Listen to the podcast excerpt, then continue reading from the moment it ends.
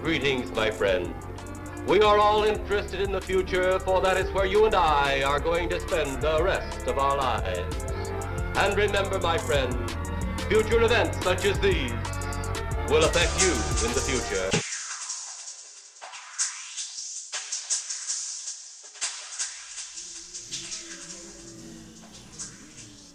Red Brown Zombies, the Story so far. This radio play serial was written by Ani White with contributions from Derek Johnson, inspired by a concept created by Daphne Lawless, performed by Derek Johnson and Ani White, and edited by Lydia Grigorut and Ani White. Part 1, Cabin in the Woods, November 2020, Timeline Z1.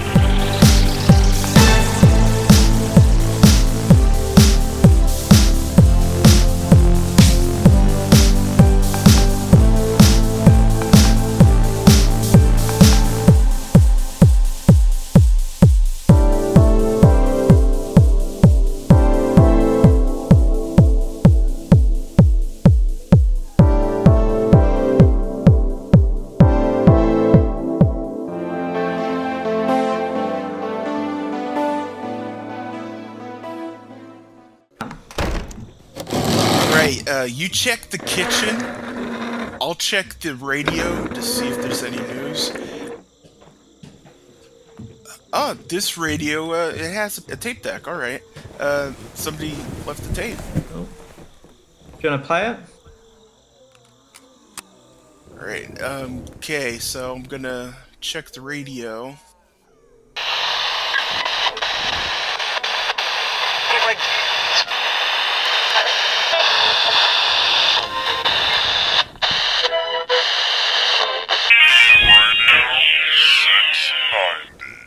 Request that everybody stays calm at the current moment, for there is a zombie apocalypse currently happening on the west coast. Do stay inside and do not go out under any circumstances. If any zombies happen to get into your house, shoot them in the head or remove the head from the brain. We insist do not leave your houses. Thank you very much for your cooperation. Shit. Looks like it's happening everywhere. Too bad you came to visit now, of all times. I guess society is too sick to survive. At least they'll eat the rich. I'm gonna see if this tape is anybody else's analog podcast.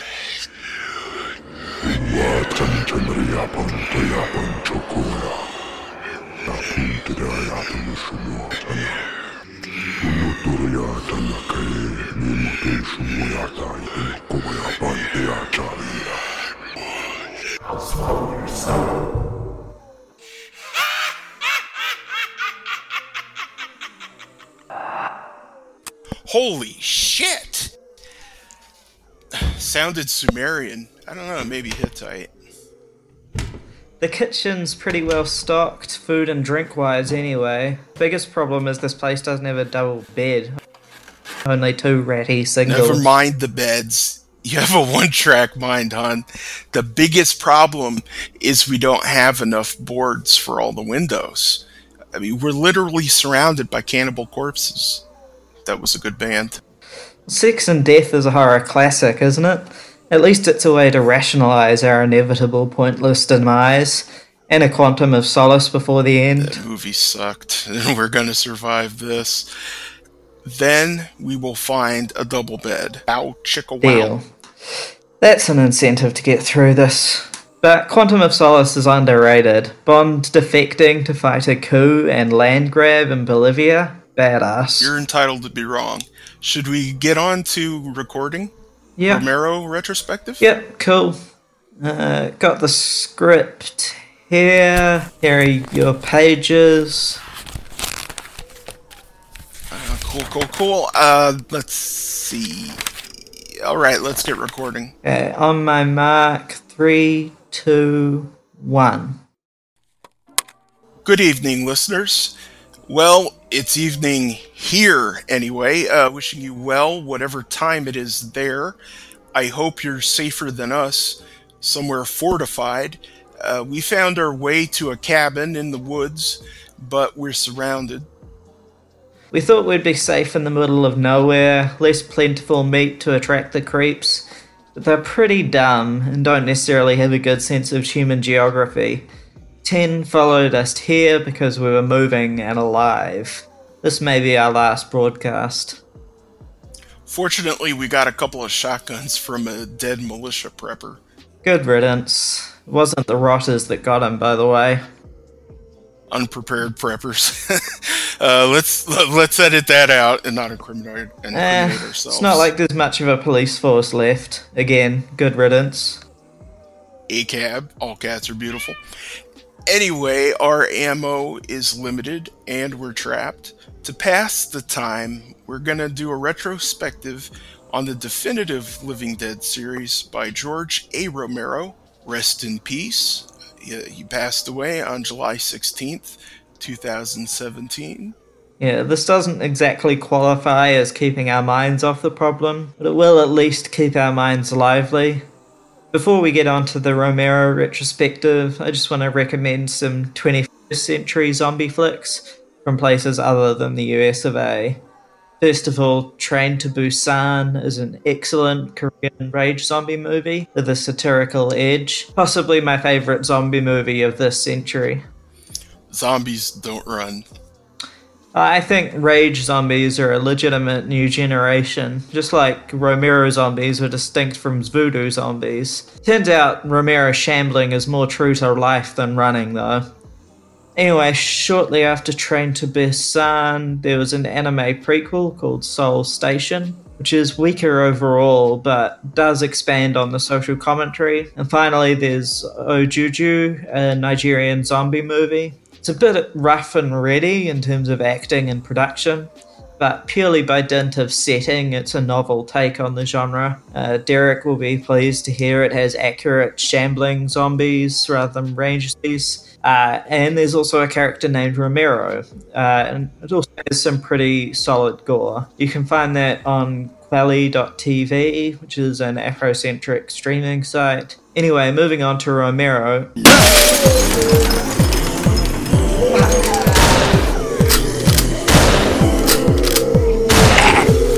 How are you so bad at shooting? You're American. I'm getting better. Die, you shambling shithead! Yes. See, that was my first one shot headshot. Congratulations. How do we cover that window? Closet!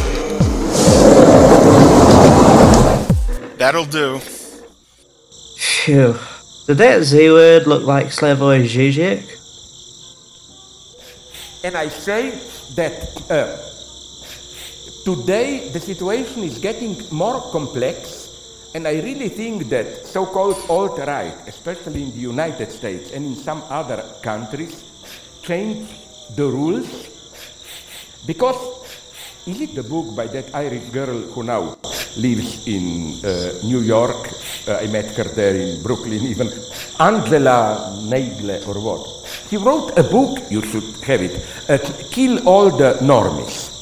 His idea is that what half a century ago was a typical left subversive attitude, you know. The institutional power is severe, strict, speaks with decent uh, terms. We should provoke, tell dirty jokes, use F word, all this subversive marginal culture tradition.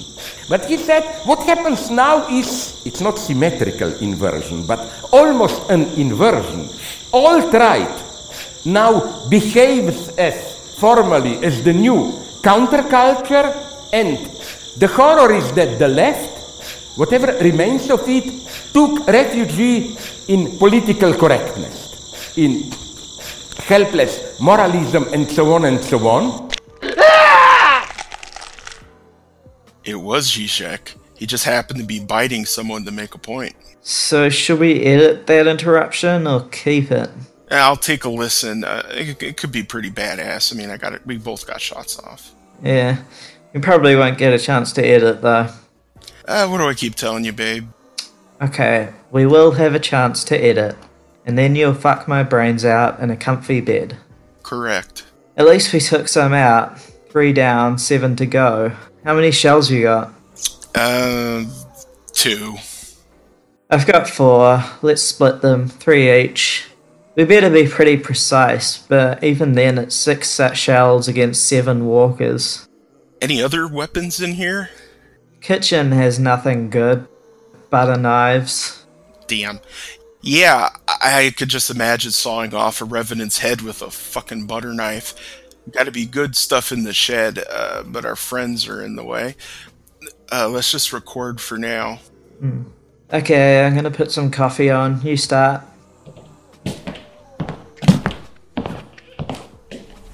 Well, uh, we're back, li- listeners, uh, and we're to start our Romero retrospective with 1968's classic, Night of the Living Dead. Not unlike the assholes outside.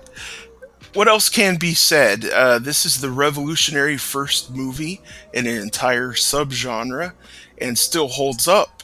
Uh, filming in black and white and the industrial filming background of Romero and his crew uh, gave it this uh, timeless documentary look because I, I checked out uh, watching it in a very good color version and it just the black and white is still superior and it, it's a shame that uh, diary could not have uh, been better in that regard because you would think given the documentary look of this one that romero would know how to shoot a documentary uh, Romero said that uh, casting a black lead was not intentionally political over over and over. He said, uh, or that the movie has any deeper subtext than any obvious social commentary of the time or whatever. But I, I think there is socio-political subtext given the period, and then obviously the casting of Duane Jones and. Uh, then being released after the assassination of Martin Luther King.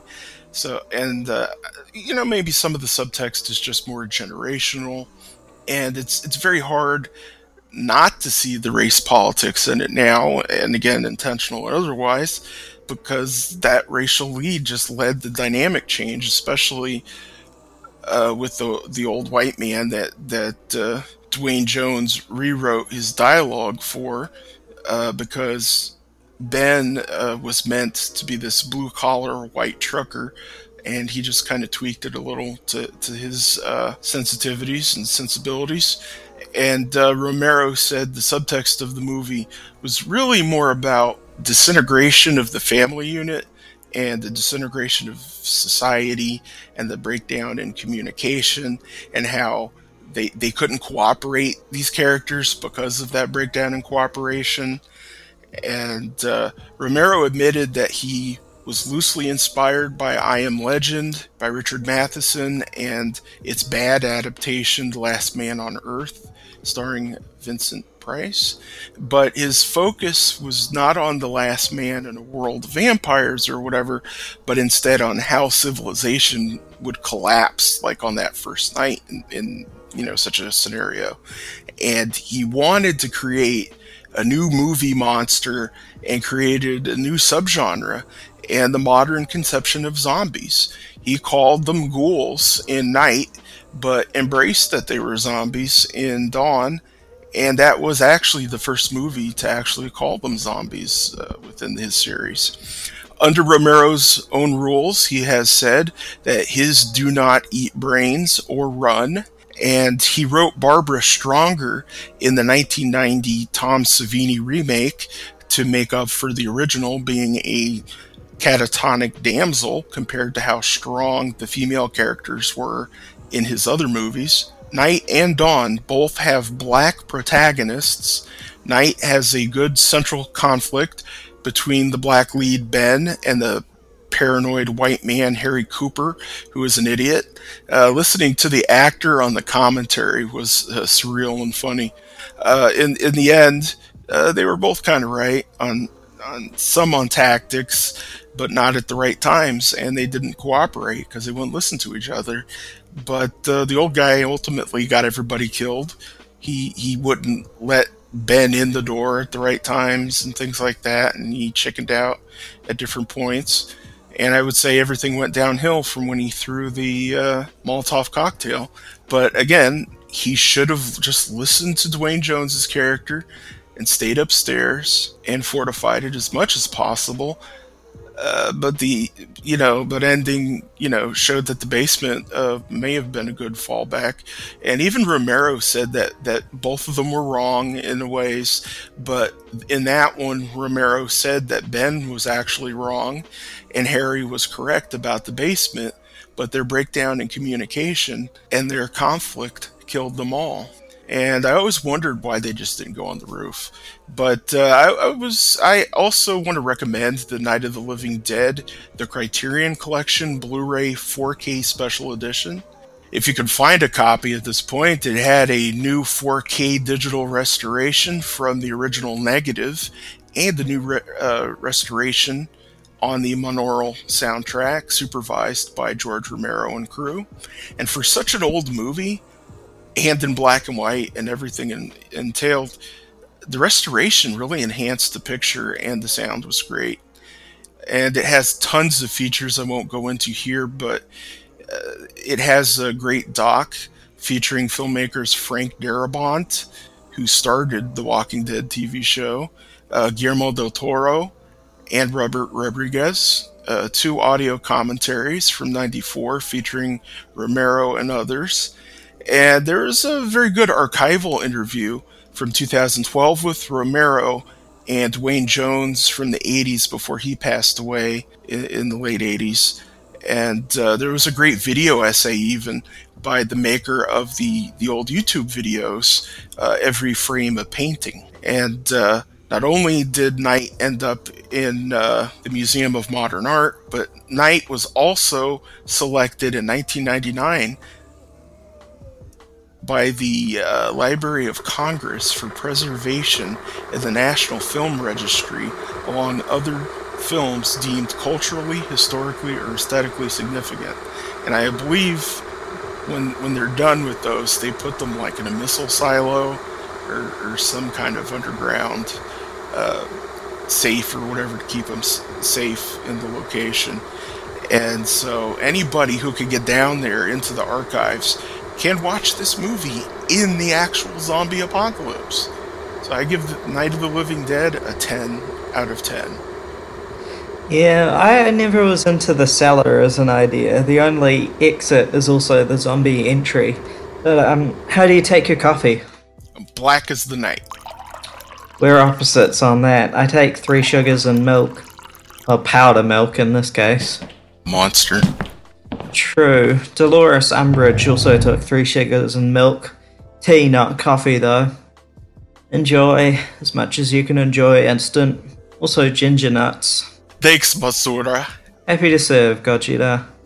Do you think hot coffee would work as a weapon? Anything's worth a try, but they don't seem to feel pain. Remember when I deballed that deadhead? He just kept going, didn't miss a beat. Yeah, that is a high pain threshold. His moans after did sound pretty pathetic, though.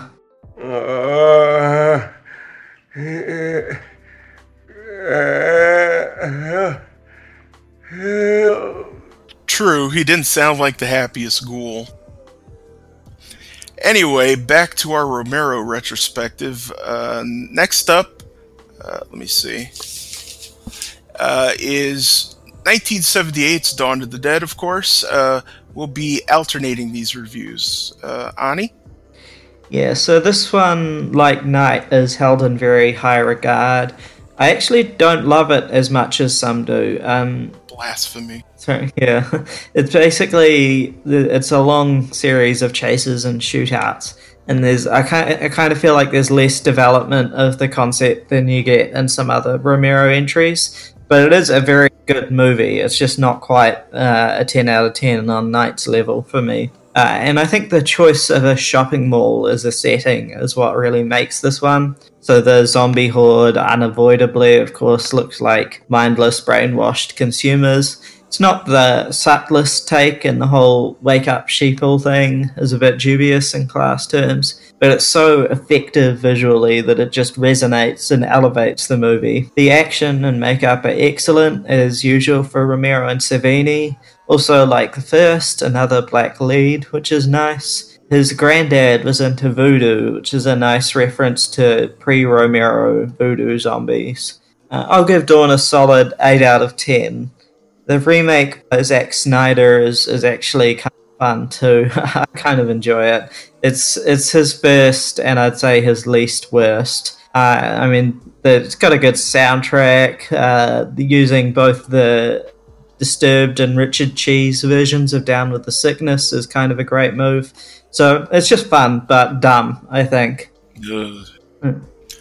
Yeah, I mean there was some there was good music, I'll give it that. But yeah, I liked it except the running, lack of satire, and of course the escape by boat in a landlocked state. Yeah, that's fair. So next up is 1985's Day of the Dead, Derek. Right. Uh, a small group of military officers and scientists dwell in an underground bunker in Florida as the world above is overrun by zombies. The imbalanced and tyrannical Captain Rhodes, played by Joe Pilato, seizes power when their commander of, of the base uh, died, uh, bringing about a clash of crazed military versus crazed scientist. Dr. Logan, played by uh, Richard uh, Liberty, uh, rest in peace, and uh, the people Sarah, played by Lori Cardille, uh, the helicopter pilot uh, John Terry Alexander, and their alcoholic friend William, played by Jarlath Conroy, caught in between. And all the zombies outside, of course, and the base is very claustrophobic, and I think this is probably the bleakest in the series by then. And uh, Romero described the film as, quote, a tragedy about how a lack of human communication causes chaos and collapse, even in this small little pie slice of society. The f- increasingly unhinged Dr. Logan's pet zombie Bub, played by Howard Sherman, is the smartest zombie so far in the series, though they have always used tools here we see guns are possible and even domestication and eating things besides humans, though I think he is caught eating uh, what the the caught Dr. Logan feeding him human remains, and things go downhill from there. Uh, I don't like it as much as uh, Night and Dawn, but I have come to respect its place in the series. Romero famously fought for it to be unrated rather than R, which cost the budget needed money. Uh, he made the movie he wanted at that level, but it could have been greater on a bigger budget. And the best death still in the series up to that point still goes up to Rhodes, and uh, it was played by the late uh, Joseph uh, Pilato, who also had a small part in Dawn. And uh, he, he said in a recent interview at a horror convention that uh, he based his character on all the asshole MPs that severely beat him when he was protesting the Vietnam War, and it was a big fuck you to the military and the machismo of military. And yeah, he passed away in last year in 2019. I give it uh, seven out of ten. I graded on a curve because it was held back from being uh, from being better by things beyond the filmmakers. Yeah, I loved of the Dead for the political and ethical themes. Plus, the action and the makeup effects are, I think, solid despite the budget.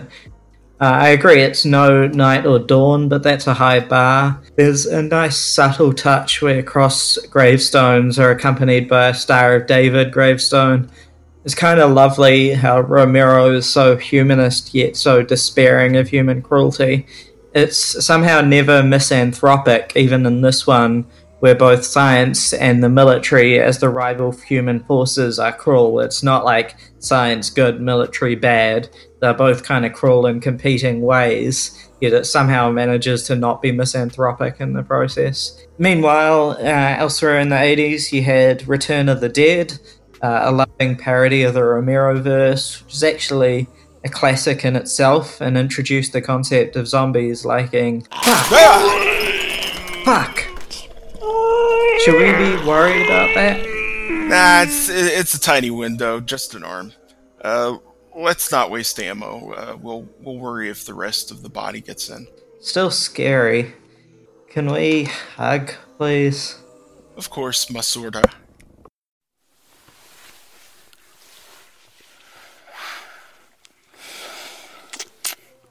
Thanks, Gogeta. I needed that. It's my turn, but uh, any chance you could do the next review? Yeah, have some coffee and recharge. Thank you.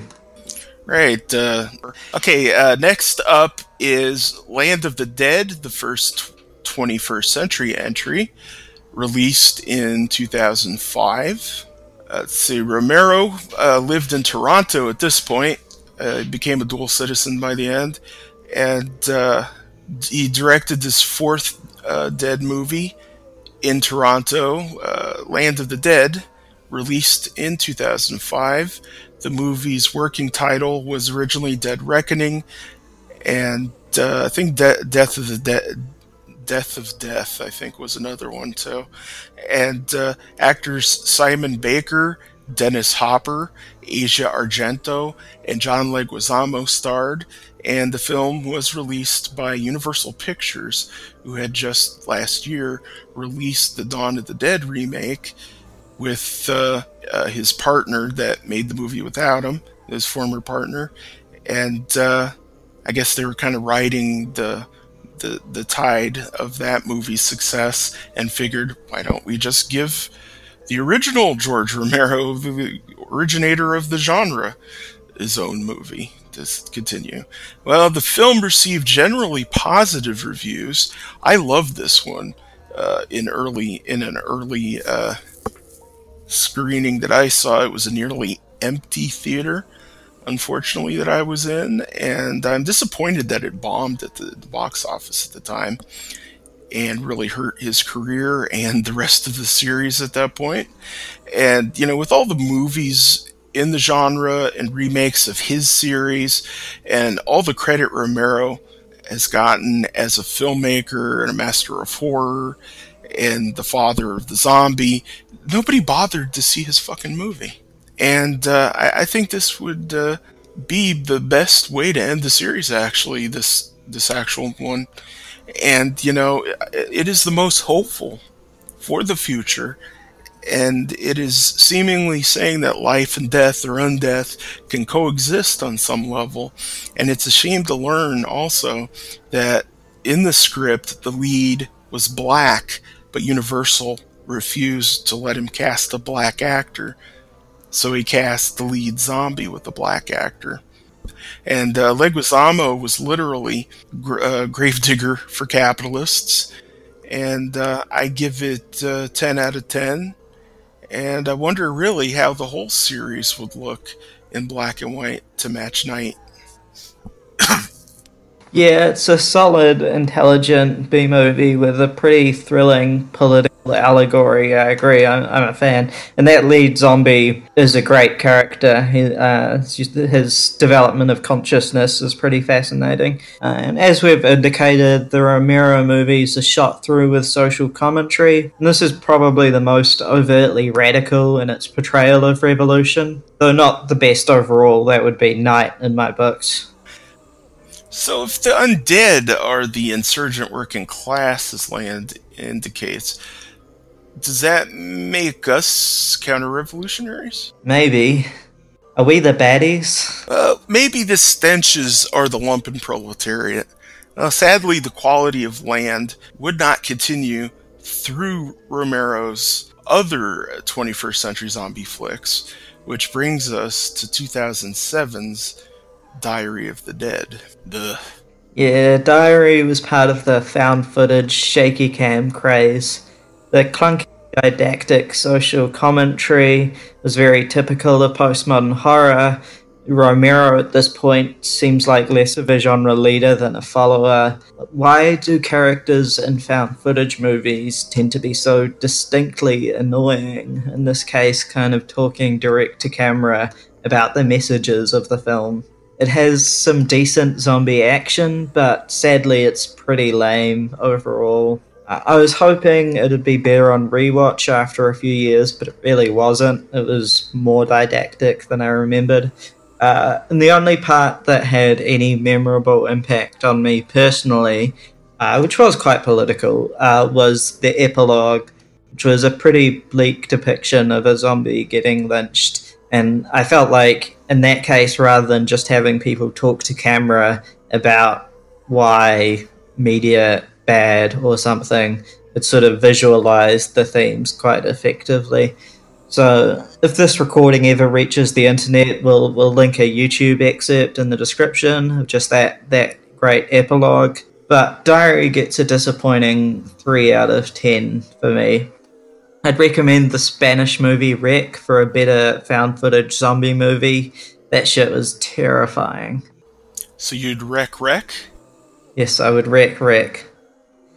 So, how about 2009 Survival of the Dead? All right. Uh, Survival of the Dead was a 2009 American horror film written and directed by the great George A. Romero and starring Alan Van Sprang, Kenneth Welsh, and Kathleen Monroe. It was the sixth entry now in Romero's Night of the Living Dead series, and the story followed a group of AWOL National Guardsmen who briefly appeared in the previous movie, Diary of the Dead. The, these National Guardsmen, thinking they've found refuge from a zombie army on an island off the coast of Delaware, strangely populated by Irish people, soon realize they've wedged themselves between two feuding clans of the living. Sarge Crockett, played by Van Sprang, and his crew thought again they had that safe refuge when they crossed paths with Patrick O'Flynn, played by Kenneth Welsh, who had actually been banished from Plum Island, where his family is locked in this long-time quarrel with the other family that is called the Muldoons. The O'Flynns see the flesh eaters as subhuman and kill them, whereas the Muldoons are horrified at killing their flesh eating relatives, instead hiding them until scientists can find a cure. The film proved to be the last ro- uh, film Romero directed before his death in 2017. I'm not a fan, to say the least, of the fa- found footage genre because the format creates too many logical holes. So I'm glad uh, Romero returned to the classic format. Unfortunately, he wanted more humor and some crazy CGI enhanced kills like the mu- much more successful Zombieland and Shaun of the Dead, and the CGI used in this movie is subpar even for that period, and it makes the kills look very cartoony, like FX guys playing around on YouTube, and th- this whole element of the movie is just very embarrassing at this point. And uh, Alan Van Sprang previously played a soldier in Land, and his character and his crew seems like a remake of the Dead Reckoning crew, right down to their nicknames. Uh, the film was inspired by the 1958 William Wyler Western film, The Big Country. Uh, nothing wrong with the story or characters particularly, it's just so bland as a movie. It's totally flat, but it had potential and that that's that's what's just so uh, what, what's a shame about it. Uh, the plan was to follow it up with two back-to-back sequels, and I, I rate it uh, four out of ten for not being found footage and having potential, but still sucking. Yeah, like you mentioned, the random Irish characters on an island off the US were a bit strange. It's not impossible, but it was odd. And after Romero included Irish bit players among a sea of Americans in both day and land, I wonder if he has a thing for Irish accents, which would be understandable, because uh, it is a bit random. Uh, as with any Romero, this had some decent ideas, uh, like the two rival patriarchs who are both wrong. Uh, the again closing shot uh, where they end up as zombies dueling Western style in front of the full moon, which is kind of in keeping with Romero's portrayal of zombies as automatons, continuing actions they carried out in life, which kind of blurs the lines between living, uh, living and undead. Uh, but also, like a, a lot of the later ones, this was kind of an uninspired execution of these decent ideas. As you say, it's just kind of bland. Uh, the last time binging the series, I watched it backwards, so it improved as it went. Well, yeah, survival, survival, diary, land, day, dawn, night. That's that's definitely an upwards curve, isn't it?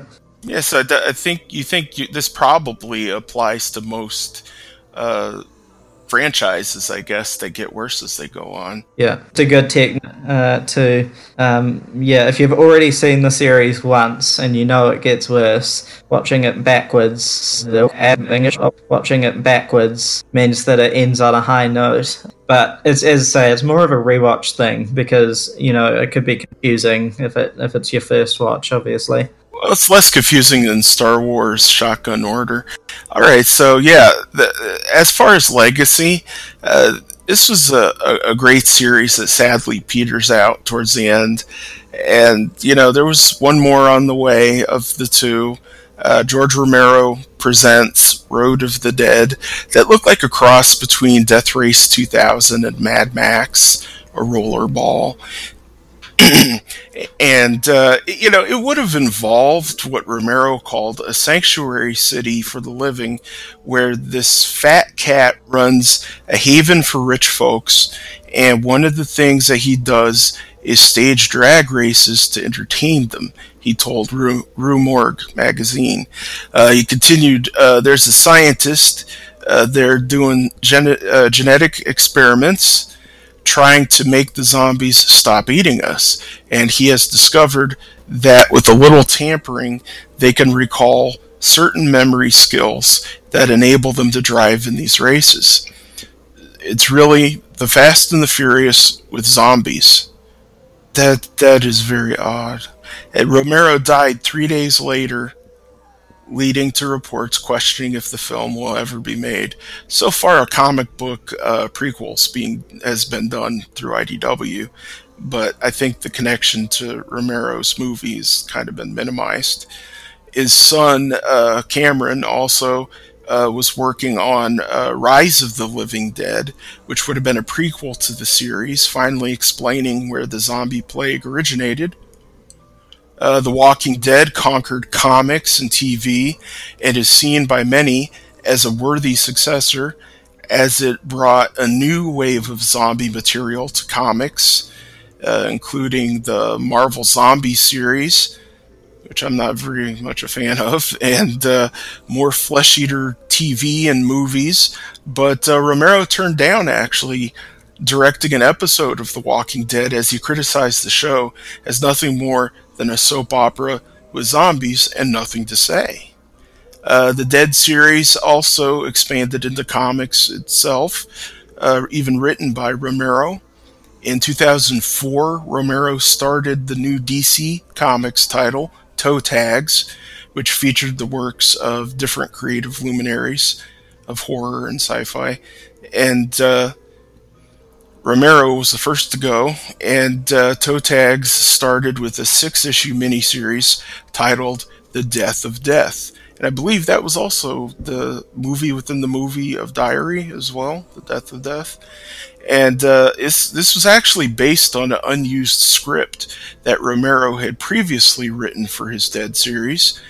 And uh, the comic miniseries, uh, admittedly, of course, was set in that same world, is about this guy Damien Cross, an intelligent zombie who remembers his former life, struggling to find his identity as he battles armies of both the living and the undead, and uh, included Romero's typical gore and social commentary dealing, particularly here with corporate greed, where the power elite scheme to maintain a stranglehold on the world's riches via an army of the undead led by a zombie general named Attila, and uh, and also terrorism and everything, and war. And uh, he also explored uh, a lot of this uh, in, in his, his next film, Land of the Dead, which I think this was probably one of the the versions of that script. And uh, Marvel's Empire of the Dead, which was what the last one he wrote picks up from the events in the night uh, of Night of the Living Dead with Barbara's younger sister later, uh, giving part of those events new context and introducing vampires to the undead. And uh, it it nearly got a TV adaptation, but I fear The Walking Dead's oversaturation and Romero's passing put it in development hell. And it turns out that in November 2015, AMC actually acquired the TV rights to the series, and since then there was no further announcements, which looks like they were sitting on their zombie competition to make sure it couldn't come out. So that's pretty shitty. And uh, that's it for our. Uh, that's that for the Romero retrospective. And again, Rest in peace, George. In fact, I sincerely hope he is resting in peace, and that phrase has a new meaning. Agreed. Uh, should I stop the recording? Probably no point in doing a Patreon plug. Yeah, how will they send the supplies? I'll, I'll just do the outro. Um, thanks for listening, comrades. Hope springs eternal, and we will uh, see you in the future.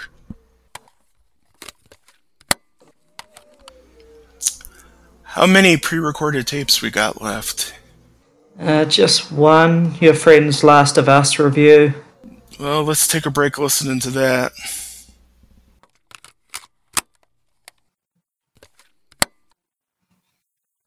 Radiculture, and that was Namir. So now I'd like to talk about a game. This game is called The Last of Us, as I said before. Um, this game came out about a year ago. It came out June 14th, 2013, and it came out for the PS3, and it's it's coming out for the PS4 as a re-release as well with updated graphics and other things that you'd expect from a re-release from Naughty Dog, at least, which is a pretty great dev. Um, they aren't out there just to make money, from what it appears. They they really put a lot of passion into the art of, of game making. And but anyway, this this game is about this post-apocalyptic world where this parasitic fungus infects people's brains, and that parasitic fungus essentially takes over the world. And now this this this fungus is actually based on a real life fungus that infects insects, and it does that in order to control the insect's nervous system and make sure that it gets eaten by larger animals that it can infect and, and spread. Um, and that's that's cordyceps. That's what the, the fungus is actually called in real life. And it's suddenly in this game, the cordyceps suddenly somehow adapt to huma- humans, and they cause a large portion of the human race to turn into these horrible monsters referred to as the infected or or even clickers later on as you find out as you play the game. And there are these different stages. there are these different stages that humans turn into as they get infected, and it's based on how long that they've been infected. So the kind of environment crafting that goes into the game is incredible because you go into one area and it's filled with these low level um, infected being things. I don't know. They used to be humans. It's it's it's filled with these low level infected things, and maybe like one clicker, which is I think the highest level of infected that one can become in the game. Maybe there's one more. I think there's one more where you're this giant bloated, terrible looking thing that uh, explodes and sends poison everywhere. It's literally like there are also plants that it, that re- literally kind of explode and to spread out their seed. So it's kind of based off of these interesting uh, real world analogs, but of course exaggerated a bit and turned into a drama for the game, obviously, the, st- the story of the game. But later on, you run into these areas that have been less touched by the humans that still exist that haven't been infected. And these areas that have been less touched have had more time to for the cordyceps to grow and evolve or whatever inside of the humans and get more effective in, in spreading the fungus. So it, it's interesting how much you can kind of understand about the world around you by just going into these areas and seeing what kind of enemies you're facing. And the entire game is kind of difficult. Even the easier enemies are still difficult to fight against in the game. Um, so it's not like the traditional kind of RPG-ish uh, leveling system where you at the beginning you're fighting the very easy enemies or whatever, and then later on you gradually progress. Not really. It's pretty much completely narrative driven. The game is. And so it's not really the difficulty is not necessarily a flat line all the way through, and it does get harder as you go on, but it's very very gradual and the nuance is fantastic in that all of the situations do not seem artificial in their crafting. They, it seems like these are actual situations that you would run into in this world. You don't just run into this area with, you know, a more populated area just arbitrarily. You would, for example, in one part of the game, you go down into this almost cave system uh, underneath this overpass area, and a lot of infected have congregated there. Presumably to kind of bide their time and evolve into the higher level infected people or whatever. And these are not, these are also not traditional zombie type uh, characters. They are, some of them do move slow, some of them move very fast and come upon you, and it's difficult to have a good reaction to what they're doing. And some of them are very unpredictable. the one group of zombie things, abominations, whatever you're going to call them, is called clickers. And they're called clickers because they can't see anymore. Their eyes are nasty looking in the game and they're kind of just bloated out and it looks kind of like mushrooms. Um, there's fungus in their eyes and they can't see anymore. But how they kind of navigate around and see is by doing this clicking. I, I can't do it, I just sound like a jackass. But uh, just imagine this creepy clicking thing. And they kind of use sonar to move around and find you. And so if you aren't moving, they have a much more difficult time seeing you.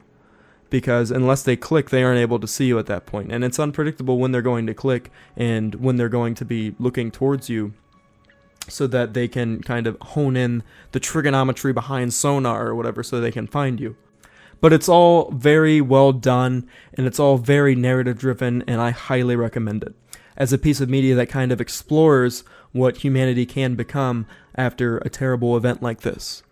And it does do that, and it does it very well. Um, I don't necessarily agree with the sociological observations and predictions that the game makers, the writers, whatever make, but it is entertaining, and the the, the perspective that is offered through the game is very interesting and, and valuable. Um, the in the game, government has collapsed pretty much at this point.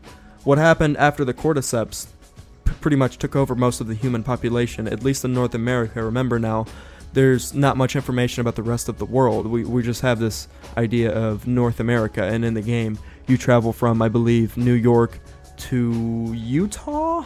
Maybe Nevada? Somewhere in the Midwest area. Um, but anyway, through this region, the government has pretty much collapsed. For a long time, the military was in control. And of course, that would happen in our society. If, if everything collapsed and there shit hit the fan, that would happen probably. Military would take control, martial law, whatever. Resources were under the control of the government and or the military, and everything was rationed out. All food was rationed out, clothing, that all of that, and production was controlled by the military as well. And after a certain amount of time, the military loses control over most of the region, most of the country at least. And they have these small holdouts, the military does, of power that they still influence. And uh, people congregate to these areas for safety. They lose a lot of freedom, and there is a curfew and many things like that, but they, they offer protection from the clickers, from the zombie things going about on the streets, and they also offer protection against these hunters, they call them, which are, spoiler alert, these cannibalistic people who roam around looking for stray people to kill and eat. And it kind of seems like these two groups are stagnant. They aren't really looking for much else. Um, as far as society goes, they aren't looking to so much rebuild. They're more looking to maintain the power that they have, maintain the little control over their lives that they already have, and just write out whatever is left of society. Both of them, at the point of the game starting, uh, are kind of just scavenging, getting the scraps off of society that are still left over, and of course, the hunters are eating humans, and the military is just roaming around looking for leftovers. But there is one more faction in the game. I'm sure that there are other factions spread throughout the world, but there's another one that's focused on for the purposes of this game. They're called the Fireflies. And the Fireflies are this kind of they're they're painted as a rebel faction who go around and they also have kind of a power dynamic about them that's a little bit eh, not as good as you would like. They they're not completely angelic, but it's it's all the much more accurate storytelling in that way, and and it's much more adult in that they're not superheroes, they are not saviors, uh, but they are attempting to save the world, kind of. They they're looking for a cure to the cordyceps. They're looking for a way to stop the cordyceps from existing and reproducing. And instead of talking about the narrative plotline of the game, I'd like to talk for a minute about the sociological structure of these groups and how they kind of formed and persist and what my perspective is on that. What makes this world so interesting is that everyone has their own set of ethics and everyone is out for survival the military obviously has its idea of what morality is, and it's very similar to what the military's idea of morality is now. It's very honor driven, and it's very based in service and things of that nature. And at this point, the line of command seems to have. I don't know. It's hard to tell in the game, but it's fallen into a complete military dictatorship so it's that sort of thing. Look out for your own, and your own turns out to be the civilians living within your borders as well. And they restrict other people from coming in because they're afraid of the virus spreading inside. And so they come very they become very hostile hostile to outsiders. As we see in many zombie type movies and other literature and, and that's nothing new. But the other groups have their own code of ethics too. The hunters, for example, which seem horrible uh, and horrifying in that they are cannibals, and that's almost one of the most horrifying things universally to humans. And they have their own code of ethics too, though. They look out for one another. They are just trying to survive. They have been. They are the people who, at the beginning, were excluded from these military encampments because the military was like, fuck that, we're not letting any more people in. We aren't going to jeopardize the people that we already have in here to more infection. So these military communities were very exclusionary. And it's interesting how that could possibly work as an allegory for maybe, I, I'm not sure, but it's an interesting allegory for suburban communities and gangs.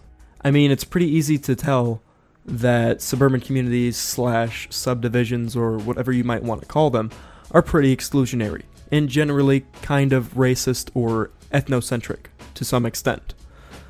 And so they're exclusionary to insiders and they do whatever they can to keep outsiders out. Think of gentrification versus urbanization in the real world and you'll find some analogs here in this game.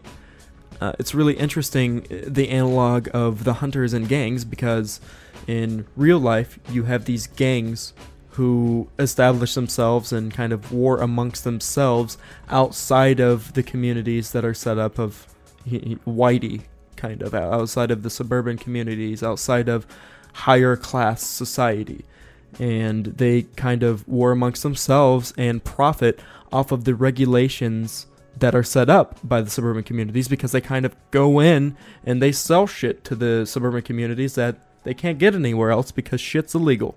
Drugs, most of the time, is what they profit off of most of the sale of firearms, things like that. And the same kind of subversion is going on with the hunters in in this game. And even the other group that is trying to save the world is they're both subverting the military by breaking these regulations, sneaking people out to get shit, bringing them back if it benefits them, and because the military will not let you outside of the gates unless you are with them, really. If you're a citizen in the gates, you stay there for pretty much the rest of your life.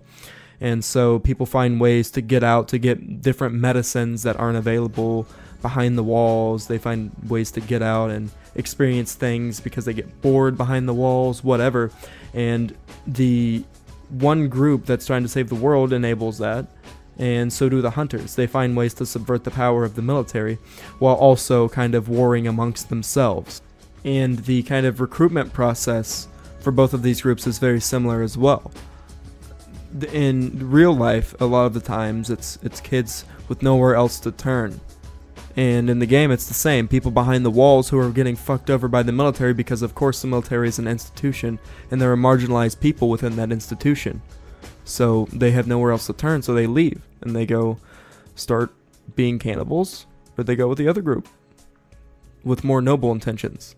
Now, in real life, it's not so polarized. In the game, it's it's pretty culturally polarized which group is better. The Fireflies are definitely the more kind of enlightened and better intentioned group of of the hunters or the other gangs and groups running around and the fireflies because of course they're trying to find a cure they're subverting the military and they're actually trying to do shit to help society um, and their organization is interesting too in that they do have leaders, and it is almost like another military institution, but the process of making decisions among the Fireflies is much, much more democratic. Um, so it seems. In the individual, now the Fireflies are definitely they are spread throughout the entire United States. It seems, and they have these institutions that are more kind of ragtag than the military institutions, but they operate in a little bit of the same way, but with a lot more uh, with many more freedoms. It's much more like a commune than you would expect, but a commune with very stringent responsibilities for each member. You have to be at watch on this at this time. If you see military at this time, do this, do this, do this, do this. We have to go out at this time. The jobs are very laid out and expected of you.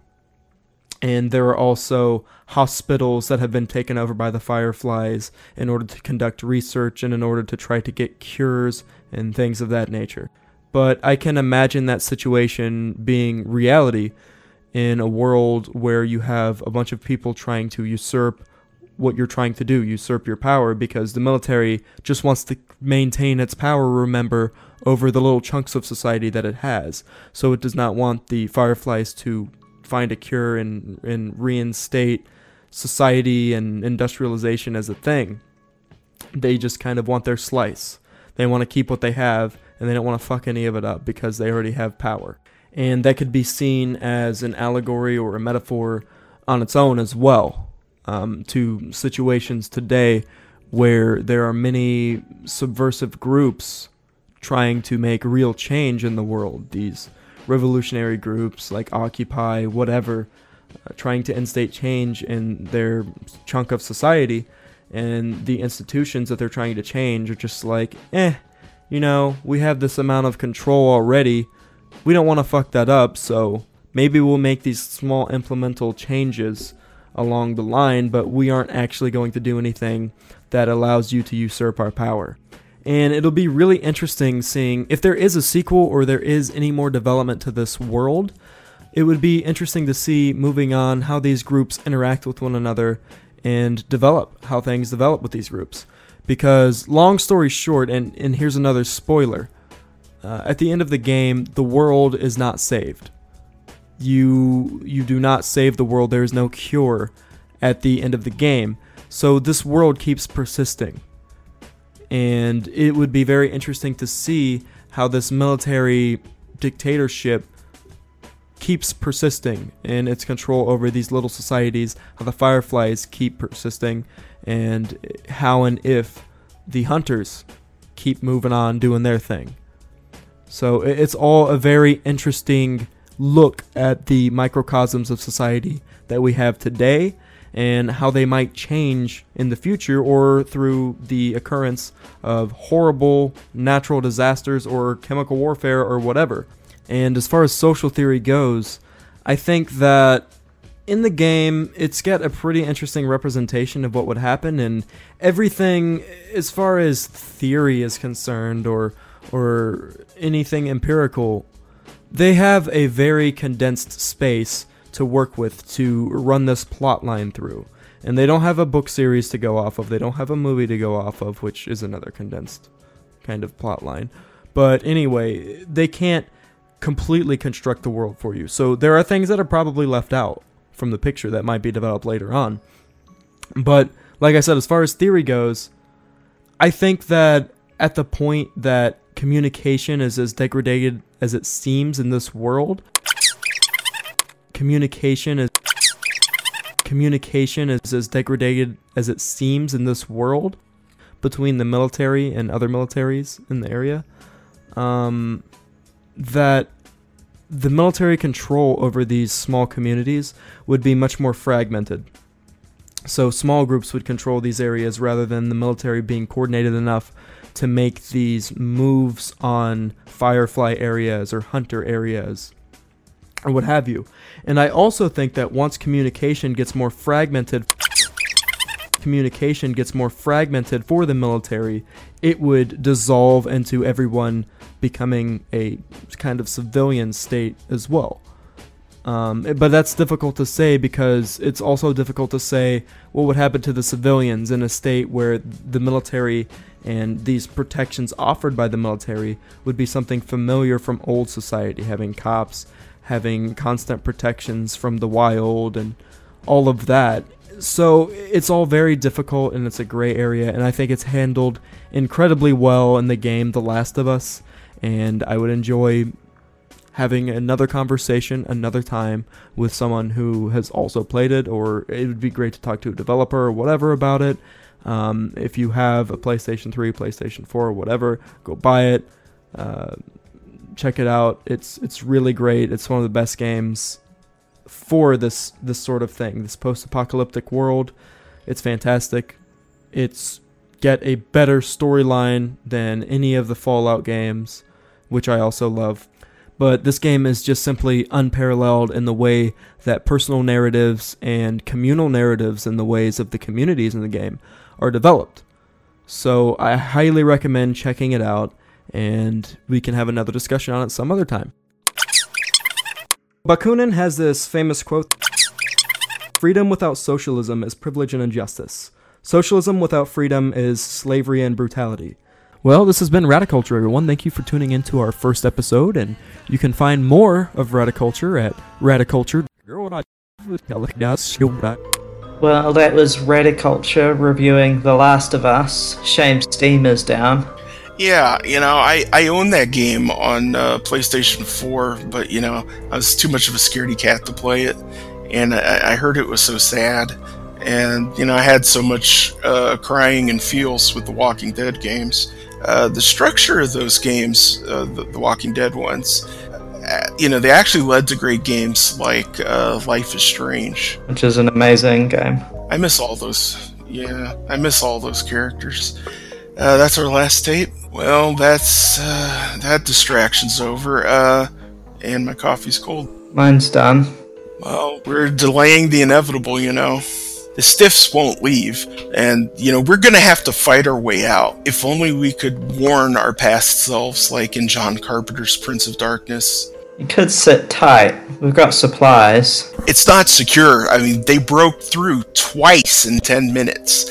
I mean, next time we're dead. Okay, I did bag some supplies in case we had to run for it. Let's do it. Let's let's take the initiative. Okay. When we bust through, we could get weapons from the shed, hopefully a groovy chainsaw. Let's do it. Alright, lock and load. I've always wanted to say that. Ready? Ready. Okay, opening door in three, two, one.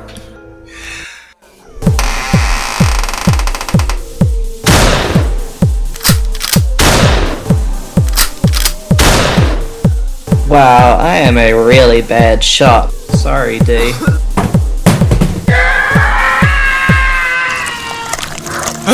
Well, that's my last reason to live gone.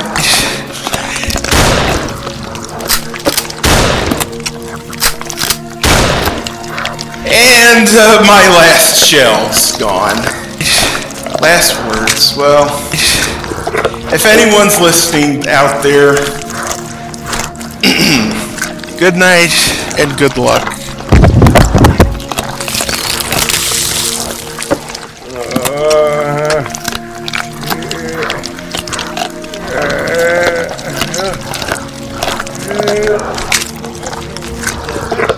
That's another one for the fire.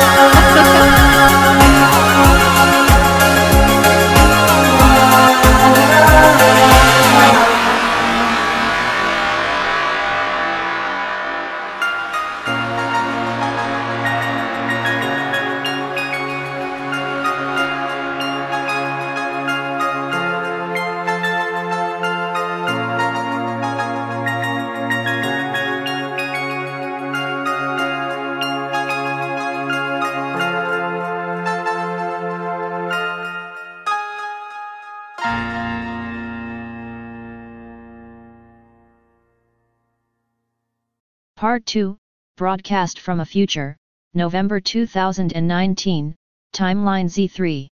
So I'm just thinking there's just so many possibilities. Uh, hello? What the fuck? Derek? Hello?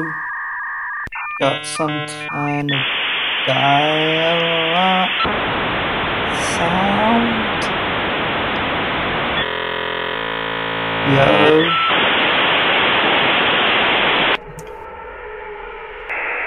Testing. Hear uh, you, you're fuzzy. That's not me. Actually, it is a different version. What? When are you? What? Month and year. What?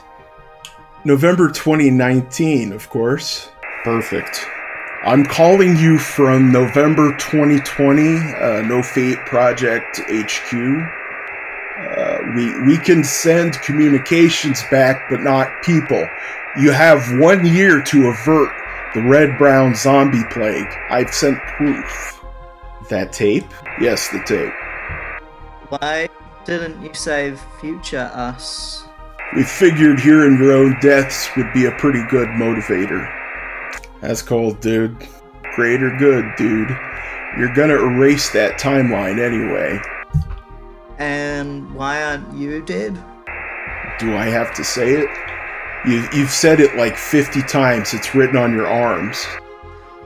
I feel called out. Am I alive in your timeline? Derek? No more questions. I guess we should stock up on guns? That's a question. And uh, where you're going, you don't need guns. I understood that reference. No shit, nerd. It was a massive blockbuster. Who hurt him? You did. We've developed a cure, but our former comrade, Professor Don Levy, has stolen it and plans to sell it at a jacked up price. Cream, capitalism ruins everything around me. Your mission, and you have to accept it, is to steal the cure from the No Fate HQ before Don Levy does. When you get Ugh, that's a wiretap. Uh, we'll send you the details by snail mail. H- how do I hang up the phone? This is a podcast. Do you believe all that? Pascal's wager? Better safe than dead. And I don't have any other explanation. Let's cut this off and talk on Messenger. That tone is annoying the fuck out of me. Okay, just on a final note to our listeners if you set up a monthly contribution on Patreon, you can help avert the zombie apocalypse. Good night and good luck, and see you in the future. Part 3, History of the Future. Okay, the most simple way to put this is that red brownism is fascism that disguises itself as socialism or communism. This is a broadcast from the No Fate Project in timeline Z1. A warning to our listeners in the timeline designated Z3. When Richard Dawkins first popularized the concept of the meme, it was a unit of biological reproduction before digital media became widespread. Figures it would come full circle. In September 2020, internet memes began to mutate into a physical brain virus. Ground zero was Brooklyn, but it quickly became global. Political one-liners you'd only heard on the recesses of Twitter would be spoken aloud by your closest friends. Any attempt to counter these arguments would just result in more rote nonsense memes. Things like fascists aren't really a threat. Assad was democratically elected. The virus is a conspiracy either by or against China. Even uninfected leftists kept posting that there was no danger, that this was no worse than the flu. Most of my friends were replaced by pod people in the space of a month. Our only defenses were sectarian sniping on the internet and didactic satire, grossly inadequate considering what was at stake. By October, the memers looked pallid, barely alive. Granted, that's not too surprising for the very online, but by November, they began devouring brains. Their words, already barely coherent, degenerated into zombie moans. It seemed they had to make up for the rotting of their own brains by consuming the brains of the living. But this was only enough to keep them physically functioning rather than restoring advanced cognitive functions. They slowed down to an undead shamble when they figured out the zombie plague was spreading by the internet. Emergency measures resulted in most front-facing platforms being taken down. We don't know who struck first, us or them, but we do know it was us who scorched Twitter. By November 2020, only the dark web remained. Drug dealers on dark websites quickly ran out as people began panic buying and hoarding drugs in an attempt to counter the effects of the brain virus. With no adequate expansion of healthcare and no known cure. Most people were relying on 20th century media we were trading podcasts on cassette tapes, but the damage was already done. The zombies appeared to inherit a kind of network, a hive mind from their online origins, something like an ant colony without a queen, driven by a collective need for brains. Non-lethal bites incorporated the victim into the hive mind. Flights were shut down, but Ani sold favors to sailors to reach me in Florida. Our first time meeting in person, and we were cock-blocked by deadheads. When the ghouls broke into my house, kitchen knives were our only weapons. We fled without managing to take a single one out. On the road northwards, from my home in Florida, we began to receive radio broadcasts from ourselves. Something about Antarctica, Professor Don Levy, the No Fate Project, alternative universes, sci-fi shit. Uh, I thought it was a radio play, except it was our voices. And they knew things about us. Hard to explain. But the messages were garbled, and we weren't in a state to do anything about them. We drove up the East Coast and crossed the noticeably abandoned border into Canada and headed for Pontypool Forest, where my Canuck cousin has a cabin in the woods. It was an honest cousin. We hoped the isolation would protect us from the roaming hordes. It didn't. We reached the cabin and made our last stand as their numbers increased. I deballed the first one we encountered with a knife, turning his raspy moaning into a painful groaning. We fortified the cabin to no avail, and our sanctuary became our tomb as we ran through our ammo. In my last seconds of consciousness, I realized that deballed Deadhead had gotten in. He got appropriate revenge,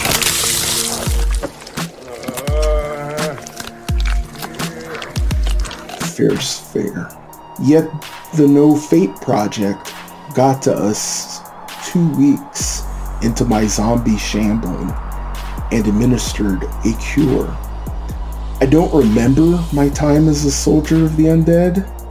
Uh, they, they asked us to record this as a guide for our past selves to avoid this catastrophe. Despite developing a cure, the plague is already too widespread. It looks like we lost, and I'm missing some important parts. Pretty sure I'm sadder about that than Derek is. Also, I have a craving for red meat like never before. Did you call it with the innuendo? You're projecting. Well, listeners, it's over for us. It's up to you to avert the apocalypse. You have the power. Over and out. Well, that's it from future Derek. Uh, this is present Derek in April 2020, timeline Z3, your timeline, dear listeners. This will get complicated, uh, but we need you to follow in our tracks if we fail. We've received word that this No Fate project is real and it is here, headquartered in Antarctica at Dyer Station, where a Professor Don Levy, apparently a cranky alcoholic with a wandering accent, is conducting research into a cure for the future zombie plague. This cure is apparently focused on regenerating basic synaptic functions and has to be combined with political education. The cure will be developed by mid-September, at which point we're supposed to steal it before Don Levy tries to sell it at a jacked up price. Then the No Fate Project will administer it free of charge. So first off, how the fuck do we get to Antarctica? Part 4 Ani meets Ani, May 2020, Timeline Z3. Wish you were here, D.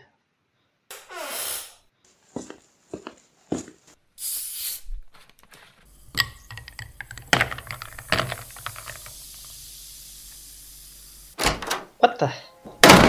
Future Ani? Obviously. Why are you doing a Batman voice? It's not that cool. Chain smoking. And it distinguishes us for the listeners. I'm not recording anymore. I am. No Fate project policy. Record everything so the next travelers can follow our tracks. You should start. Do you want some of this coke for your throat? Yes, thank you. I assume you have more questions. I thought you could only send communications back, not people. Upgrade. So, what are you here for? Finally, a good question. You need to come with me. Where? Antarctica. No Fate Project HQ. It's time to stop Donlevy. It's time to fight the future. Part 5 No Fate Project HQ, June 2020, Timeline Z3. Yo, uh, just as I sit down, hold on, I'll deal with this.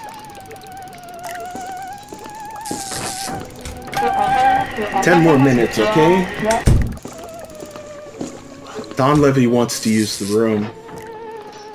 Anyway, we're concluding with a report on how we got to be sitting next to each other in a chilly Antarctic base in June 2020 on Timeline Z3. Regular listeners will know it all started with the No Fate Project and their recruitment of us to fight the future. Feels self-important. Why do you think they recruited two small-time podcasters? What skills do we bring? Do they need us to analyze the semiotics of the coming zombie plague? Ours is not the reason why, ours but to do and die. Or do and live, hopefully. Anyway, listeners, short recap. Last time, somebody who appeared to be my future self showed up to take me to Antarctica. I say appeared because it turned out he was an evil clone sent by Professor Don Levy to trap me. Yeah, Don Levy's only half on our side. He's developing the cure to sell it to the highest bidder. We want to socialize it. This isn't just a moral choice. It's the only way humanity will survive the red-brown zombie plague. Don Levy knows we're working against him, so he just wanted to lock us up and throw away the key, literally. While Ani's clone was tricking them in Melbourne, my clone was pulling the same shit in Florida, and I ended up here. A pretty clever way to get us to voluntarily comply, sending ourselves. Turns out time travel is still limited to sending messages back, not people, so these weren't time travelers. Yeah, if this clarifies anything, time travel in the real world is like a Christmas carol. So we get visions of the future but don't travel physically, and we can only change the present to change the future. Or like John Carpenter's Prince of Darkness, so this looks like tachyons are a real phenomenon too. I don't think this is clarifying anything for the listeners. Well, they have a right to know. If we fail, someone has to follow in our trail. And some trail it is, dear listeners. We got on private jets chartered by the No Fate Project. Ani went via Christchurch, I went via Argentina. And it was like we were Indiana Jones with the red lines on those maps. And it feels wrong in this time of pandemic lockdowns to be globetrotting, but Antarctica is the only continent not to have COVID 19. And instead of blocking all visitors, they just screened us for flu like symptoms. The flight was pretty luxe, nicer than my bed, so at least I got some sleep. The project was pretty well funded until recently. Now, some of the more lucrative funding is drying up since they refused to sign any deals giving US or Big Pharma exclusive patents. They're still being mostly funded by the New Zealand government and the secretive Nathaniel Derby Pickman Foundation over at Miskatonic University. Anyway, we uh, converged on Dyer Station and met in person for the first time, but it was a little spoiled by our clones trying to lock us in steel cages Don Levy uh, keeps in his basement. Fortunately, we won that fight. Who won that fight? Credit where it's due. I couldn't have done it without you, babe. The moral support and supervision. Anyway, my Tiger Claw did come in handy. Oh, Finish him. Fatality. One hand each. The fight was over in a few seconds, but it was psychologically scarring for all concerned. Yeah, honestly, it was disconcerting watching you use your most ruthless move on me, but thank you for protecting me. Uh, me, me. Yeah, how do you think I felt using it on myself? I mean, the other myself. Still, I got sympathy pains. Sorry. Anything I can do to help with that? Not in front of the kids. Uh, anyway, Don Levy was terrified, but we couldn't really take him out since he's the one developing a cure, so we reached a truce. Which definitely will not last. Do you think he listens to this podcast? Should we be saying this stuff openly?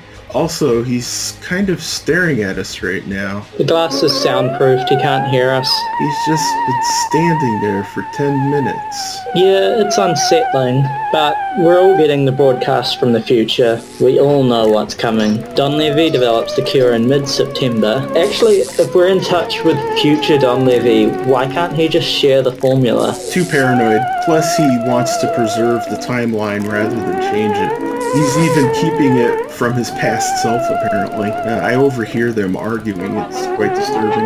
Right.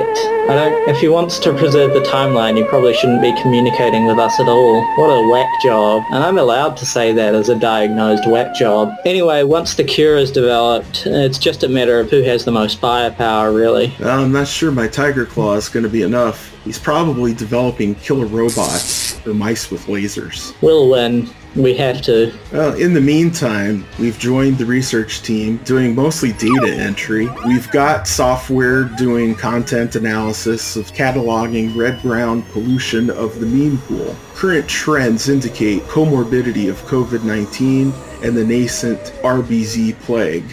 The No Fate Project is also collaborating with Miskatonic University on monitoring ice sheets melts from climate change, uh, ancient ice core samples, adapting krill to end world hunger. Oh, that's going to be tasty. Uh, studying penguin evolution and the effect of climate change on Arctic penguin populations. Searching for extraterrestrial intelligence in collaboration with NASA and collecting extremophile microbes Overall, the mission statement is about reversing the sixth mass extinction, the Anthropocene extinction. That's what the paperwork says, but I'm getting the impression it's a cover for Don Levy's various evil schemes. They're technologically innovative evil schemes, at least. I can see why they tolerate the crank. Anyway, we got here just in time for winter, which means we can't leave for a few months due to weather conditions. So now we're working for the alcoholic mad scientist. He doesn't seem like good boss material. There are no good bosses. But hopefully he's intimidated enough by Derek to at least follow basic labor laws. Yeah, this wobbly knows how to make a grown man weep. As graphically demonstrated to Don Levy already, direct action gets the goods. As it were. Yes. Anyway, there's a silver lining to all this nonsense. Well, one, we're getting paid, but two, we got private quarters together. Bunk beds, but still. And speaking of homophilia, today marks the third Pride celebrated in Antarctica, and they say it's important to mark the time out here. Uh, we joined the small contingent with the pansexual flag, and word is around this station that Don Levy is on the down low, and Dr. Bob is low-key homophobic. Go figure. Fuck that guy. anyway, that brings us up to date, and Don Levy's looking impatient out there. Yeah, that's right. We're talking about you, dude. So should we wrap this up and go get warm? Subtle.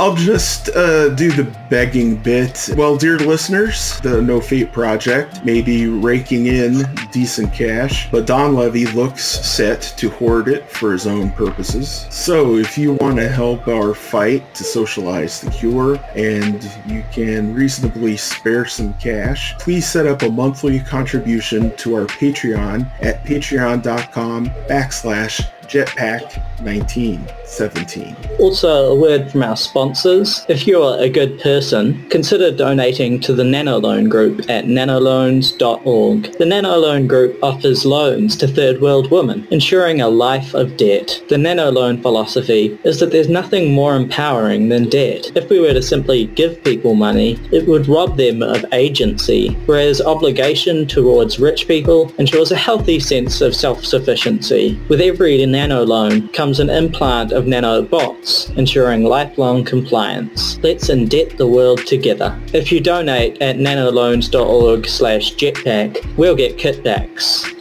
It's hard out here for a podcaster. On a more serious, fourth wall breaking note, our podcast platform is offering us sponsorships, so please do consider helping us resist that temptation. Until capitalism is done, subscription models are the best way of paying for content. Yeah, we're not going to turn away funds from Bill Gates or George Soros at this point. Anyone have their numbers? Finally, just letting regular listeners know, from now on, we're going out on the last Saturday of every month. So wash your damn hands and we'll see you in the future. God damn it, Don Levy, you got the room. Get back to your scheming. Okay, okay, we're off shift. I don't care if you gave the penguins gabapentin good night. Part 6 Don Levy is exactly what he seems. Act 1 Prologue No Fate Project HQ, Dyer Station, Antarctica. Derek Johnson's personal log, dateline 23-05-2020, Z3. Alright folks, here's Yuri. Not much of one. Things have been uneventful for once. Careful what you wish for, right? Higher ups tried to move Matsura and I into a bigger dorm, but our good friend Dr. Kier bribed the administrator with a season's worth of beef jerky. And we kept our double bunk room together. Supplies are a mixed bag. There's a condom vending machine on the station, but the stock is finite and no luck finding the lube as yet. Dr. Bob's name is actually Dr. Bub. Ani misheard his American accent. I found his Twitter and what a dropkick. He's been promoting that grifting left tuber Austin Casket, doing a debate with the deplatformed gay fascist edgelord Otis Ypsilantis. I had to explain to that asshole that you can't ethically debate fascists and Nazis and their belief in genocide because it causes harm to marginalized communities and allows them to propagandize and organize to kill us all, jackass.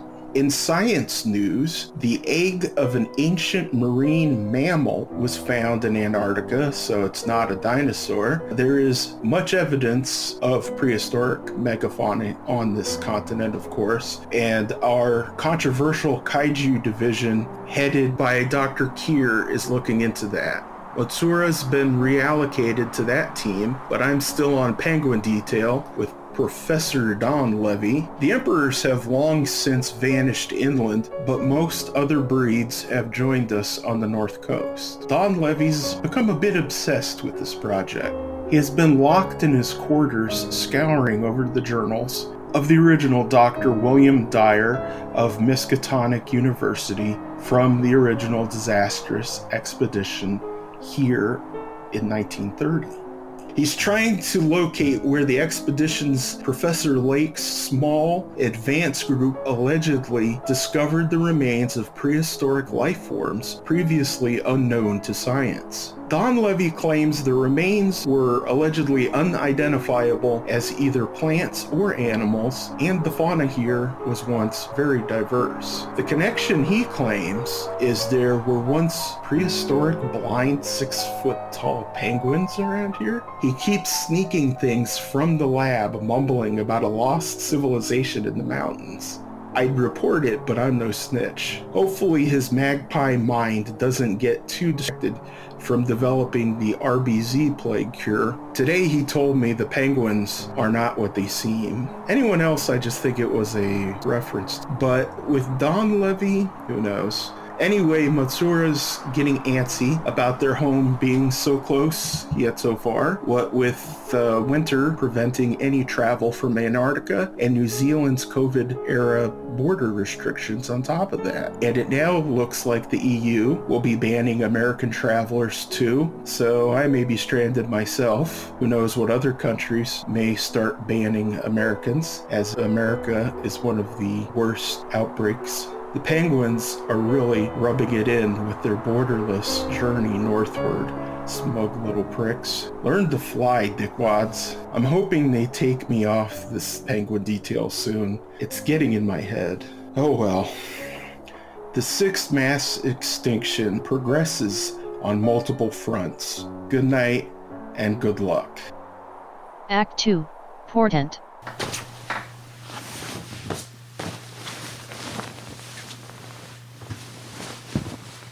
You're a nice pillow. I'm not a pillow, I'm a man, damn it. You tell him, D. So, uh, Don Levy asked me out today, or at least I think he did. Did you tell him you were taken? I thought this was an open relationship. Joke. I did say I was taken, though. Nicer way to let him down. It's kinda hot in a grumpy old daddy way. Grumpy old alcoholic. You know he's got the good stuff though, aged whiskey or whatever. I think he's a furry, because he was looking at penguin costumes online. I suspect his list of fetishes is long and varied.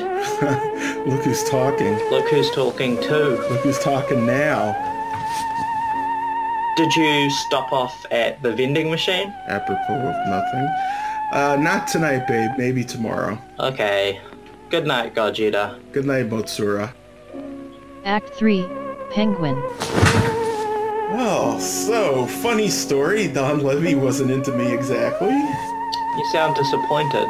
It's nice to be wanted. You are wanted. Thought a crack of humanity was showing, but no, his heart is firmly in Antarctica. Just like Sherwood's little Eskimo. What happened? Oh, another evil scheme. I thought he wanted me to see his penguin costume. Uh, he wanted to crossbreed me with a penguin. Said it was the only way for humanity to survive the sixth extinction. Hmm. Crossbreed? Uh, not like that. More sciency.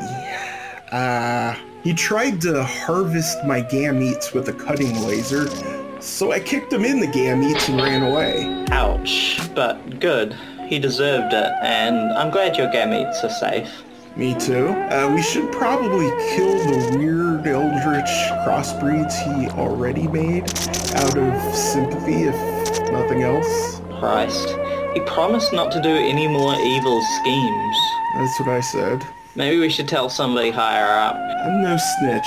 Anyway, we need the cure. We kind of have to protect him for now. He should experience consequences, though. Oh, he experienced my knee. Well, you know I'm all for that, but who hasn't? Well, Dr. Bob hasn't, not yet. Yet being keyword. Hmm. Indeed. Point is, wants to stop Don Levy's next harebrained scheme. Us will stop him. So far, the plans are ridiculously easy to foil anyway. Okay, I'll trust you. Why are we separate? Are you gonna spoon me or what? Uh, you feel warm? Yeah, it's nice. Thank you. Better now? Yeah. So, how was your day, Matsura? Uneventful. There's a couple of FBI agents coming next week to check out that media sample. FBI? How is this their jurisdiction? US imperialism strikes again. Well, here I am. You are not US imperialism. Unless you're a spy. Wouldn't it be cool if I was, though? You'd go renegade. Just call me Kautsky. I thought you were against imperialism. That's what they thought about Kautsky. True. Gogeta? Yes, Matsura? Did you stop by the vending machine? Of course. Nice. Kier got me lube in exchange for benzos. Excellent. Safety first. It's the Dyer Station motto. On paper, anyway.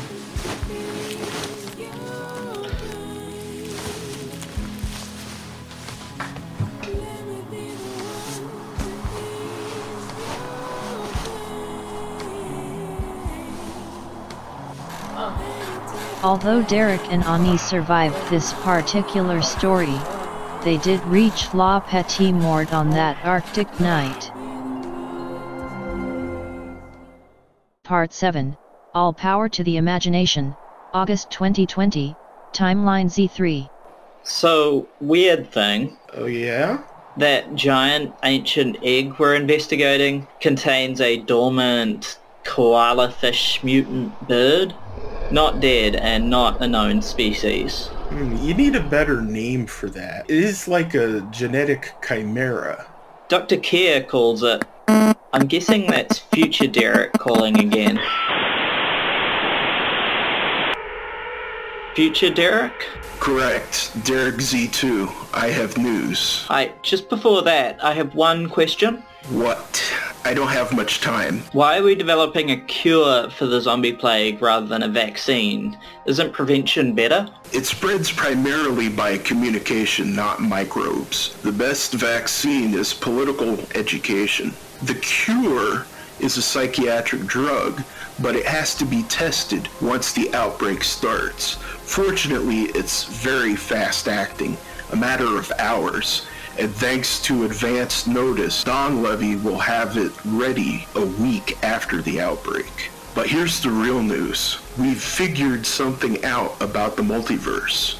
The No Fate Project first contacted you because we picked up massive temporal disturbances associated with your podcast. It turns out works of fiction can produce divergent timelines. Your podcast created the zombie apocalypse. You created me. Okay, so when you called us from the future, that was us creating you? Yes. That's like a recursive loop starting nowhere? Time travel in a nutshell. If you're a figment of our imagination, are you conscious? I'm no figment of your imagination, and yes. Are you lying? You have no way of knowing what is existence. Maybe it's a computer simulation, yada, yada, yada. But no, I'm not lying. Uh, you're getting off track. Okay, so fiction creates reality. Could we dream up teleportation to get out of this freezing hell? You create alternate timelines with your fiction. You don't alter your own present. The Derek and Ani with teleportation would be alts. You have to alter your present the old-fashioned way. What if we dream up teleportation? No, and... you're exactly where you need to be. Stopping Don Levy. This is a direct order. Do not work on teleportation. So what do we do? Get ready to neutralize Don Levy when he tries to steal the cure. And for the love of God, don't think up any more apocalyptic timelines. The human mind has no image for don't, you know. Quiet you. Think about happy things. Um, fairies. Like actual fairy tale fairies? They were evil tricksters that stole children. Uh, um, flowers. Poppies? The drug trade? CIA conspiracy to turn addicts into zombies? No, a sunny day. You're in the park. This is a vulnerable spot. We have to find somewhere fortified. Think of something happy, you anxious. F- oh my god. Happy zombies? Imagine no zombies, no capitalism, no states. Imagine all the people living in peace, an association in which the free development of each is the condition for the free development of all. Jetpacks. You're socialists. This is supposed to be your forte.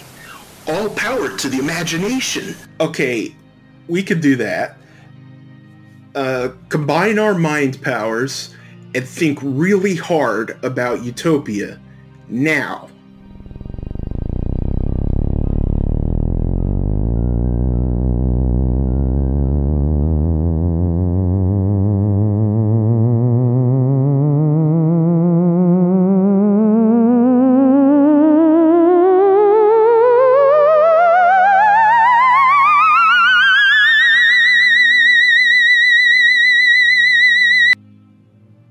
Did it work? Let me check. Looks like the zombie timelines still exist, but you have created a utopian timeline, timeline B. Shouldn't it be timeline U for utopia? That's taken. Underworld. That Derek is a leather bear Kate Beckinsale. It's pretty hot. You're hot for yourself. It's good though, not judging. Glad you approve. Anyway, now we work backwards as always. Contact Timeline B and find out how they achieved utopia. I'm assuming it involves a mass working class uprising. What if we left Antarctica and organized one of those? You just want to leave Antarctica. Well, yeah, it's cold. Problem is, the zombies are the uprising right now. Just imagine better futures. Make more timelines. Give us more options. I'll work on contacting Timeline B. Just one more question. We only get to talk to you once a month. oh, okay, one. Can we get the time phone thingy? The, the thing you're calling us on? Possibly. You, you got the name uh, right, actually. We just call it the time phone. I'll have to clear it with Dr. Tate first. She's in charge of temporal ethics. Uh, you should know the rules first. We know you can't send people back, just messages. There's more. You can't call the future, just the past. The calls only reach 12 months back max. Only essential calls. Orders from the future countermand orders from the past, and any information given must be cleared with Dr. Tate. Don Levy uses it for non-essential calls all the time. Fuck Don Levy. I'll ask Tate if you can get the tech. Uh, gotta go, babe. Uh, he called you babe. That's my thing. He was hot for himself, now you're jealous of yourself. I'll get over it not as confusing as you can't call the future just the past. Didn't we just call the future? I guess we were called from the future rather than calling. Wonder if not calling ahead is a tech limitation or an ethical one. Hmm. So, how was your day? Pretty good, actually. Bub finally got what was coming to him. Your knee? My knee first then my boot heel to really grind the message in. Lovely. What was the inciting event? He misgendered you after being corrected twice, then said getting pronouns right is virtue signaling without concrete action. Charming. Strangely, he didn't seem to enjoy my concrete action against his misgendering. Plus, there was only one condom left in the vending machine, so I had to fight him for that too. Well, thanks for defending my honor and our sexual health. Why does he need condoms anyway? He's straight, and all the women on the station are gay. Good question, come to think of it. I think he likes to hoard them because he knows they're a valuable commodity down here. Wish I'd seen your victory. Oh, I filmed it.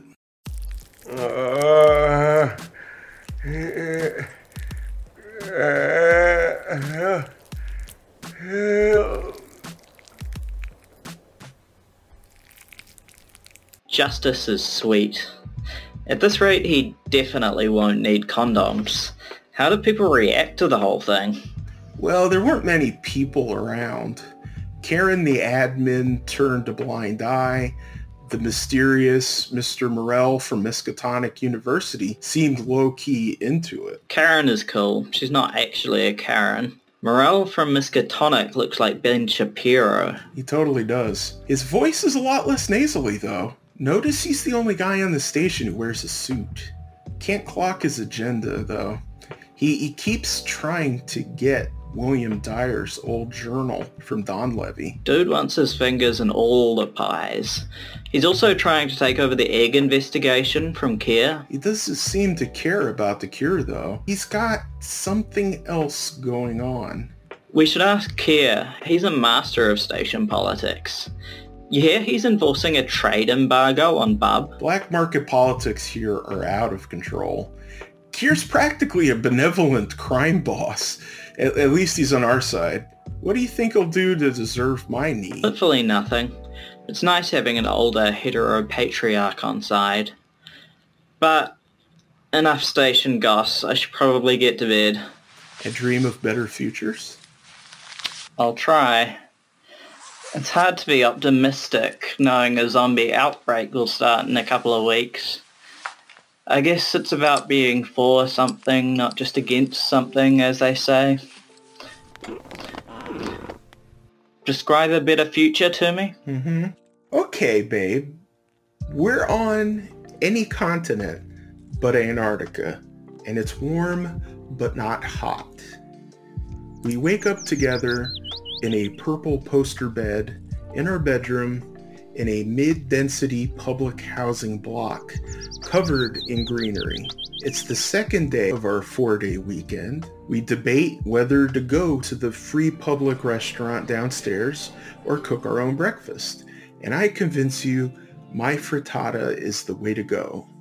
Hash browns and plant-based rosemary sausages. Excellent if I say so myself. After eating breakfast, I eat your meat. This is my story, babe, uh, but I'll accept that addition. We smoked the last of our free state-provided weed, then take the new SkyTrain to the city center. The fare is free, of course, but calling anything free is redundant now. Uh, there is an optional gift economy. Nobody minds our obvious affection on the way. I go to the library to research for my novels, and you go to the park outside, sit next to the gurgling river that snakes through the city. Across the river is a community garden, and there's a crew of kids being taught to cultivate. Laura. Saturday morning, I take a turn at the skillet. I burn some eggs, boil coffee, drink a cup, then refill it. I read some pages of the paper, mostly look at the pictures. There's a drip at the faucet, so I fumble with the fixture. We take our own showers, wash our own hair, make our own beds, push in our own chairs. I thought all this stuff would get done for me. A robot mows lawn while I sit under a tree. I thought we'd control wind and rain, cure all sickness, eliminate pain. I wanted mind reading gadgets to cater to my wishes. Wanted self cleaning kitchens and non sticking dishes. Where's the end of all freedom from disease? Where's the milk and honey? See the shining sea and where rockets on our backs, so where are the smooth moving sidewalks? Hey, where's my jet?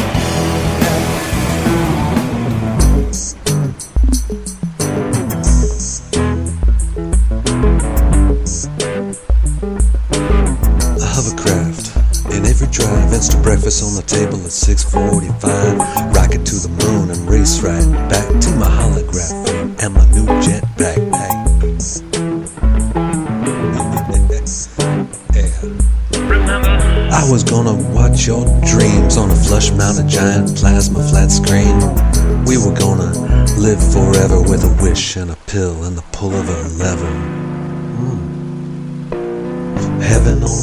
In a God free zone where we all get along and no one's alone. A paradise of plenty where nobody lacks. We all flying around with our own jet packs. Where's the end of war? Freedom from disease. Where's the milk and honey? You see the shining sea. How come there's rats in my kitchen? Monkeys on my back. Are all the monorails and sky trams? Yeah, where's my jet?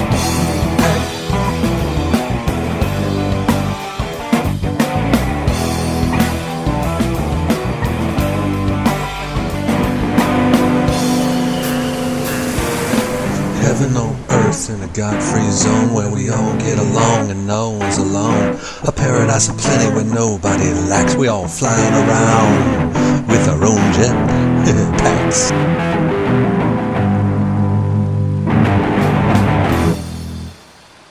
Part 8 Climax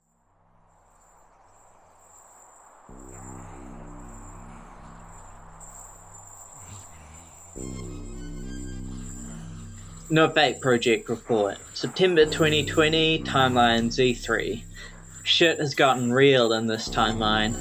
But first up, we have a micro cassette from Future Derek's, simply labeled Utopia. Presumably, this is an update on our attempt to generate an alternate timeline Utopia. So, here's Future Derek. Message to Derek and Ani Z3 from Derek Z2. It turns out timeline B, the so called utopian timeline, was pretty twisted. Looks like your subconscious leaked in. Back to the drawing board. Well, that was short and cryptic. Guess we have to win the old fashioned way, in the present. The red brown zombie plague has begun. Strangely, that giant ancient egg began to stir over the same period. Possibly a coincidence, but creepy in any case. In two weeks, the zombie plague has outstripped COVID, reaching 10% of the US population, ground zero. We've had two infections on the base. Donlevy cured the first one as a test, then Bub succumbed, and we chained him up. Yeah, no surprise, Bub was one of the first to fall. I mean, look at his po- podcast list Becky Teresa and Norman Bateman's Who's Left, Crypto Fap House, The Undead Pundits, all plague vectors. Zombie Bub displays some interesting muscle memory, tweeting into a phantom phone in one hand and pumping a phantom phallus with the other. That's relatable. True. Anyway, Dunleavy bailed with the cure the moment flights resumed, using an array of creatures and gadgets to hold us off. Curse's sudden but inevitable betrayal. So Derek is pursuing that nerd to shove him in a locker. He should have less defenses in the wild, so Derek's Tiger Claw could save us all. No pressure. Uh, also, there are many ways to fight, babe. You know, my monkey steals the peach move is very effective, but I can't take out 10 zombies with it, let alone thousands. America has guns. One man alone cannot fight the future. Exactly. Ani's gonna work with Dr. Kier to see if they can reproduce the cure. We know it's a psychiatric drug that can be planted in meat, so now we're trying to hack Dunleavy's login to get the formula.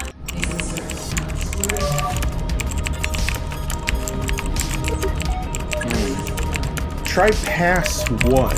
I saw it over his shoulder. I'm in. Isn't Dunleavy supposed to be a genius? He's a boomer genius. He once asked me to fix his laptop, and it turned out he hadn't switched it on. Look at this shit krill cakes, Soylent shakes, Protector Cult Intel. Hmm. Eureka! Looks like he's heading to San Francisco to meet with Vertical Corp. I'll forward you details of the meeting. They already withdrew funding because we wouldn't give them an exclusive patent but he's offering the formula in exchange for a share. Looks like the cure folder is password locked, but once we get the formula, we'll test it on.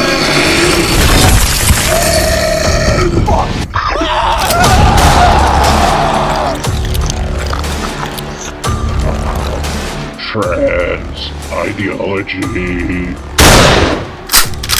Debate. Sorry, Doc.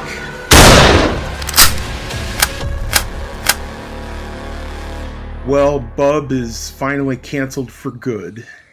Sadly, Dr. Kier was bitten, and we had to take him out too. Rest in peace, Graham Kier. He never did anything to deserve my knee, and that makes him a truly rare man. As for Bub, well, if I can't say anything nice, That's our test subject gone. Next time somebody turns, we should try to capture rather than kill him. you try restraining a zombie without getting bitten. You did what you had to, just saying. Anyway, Dr. Tate is next in line to take over Cure development. She should probably have been in charge the whole time. And the mysterious Mr. Morrell from Miskatonic is taking over Don Levy's William Dyer research project. Okay, my ride's here. Stay safe, Gogeta. And when you get to Don Levy, do me one favor. Anything. Break his balls. Permanently. With pleasure. I'd love to stay with you, babe, but we all have to make sacrifices. Maybe you could stay. Maybe the zombie plague is nothing to worry about. What? Only liberals care about the zombie plague. Oh no. Why, you neo lib, rad lib, and pole lib. Why hate white looking glass? Get the chains ready. Cancel culture.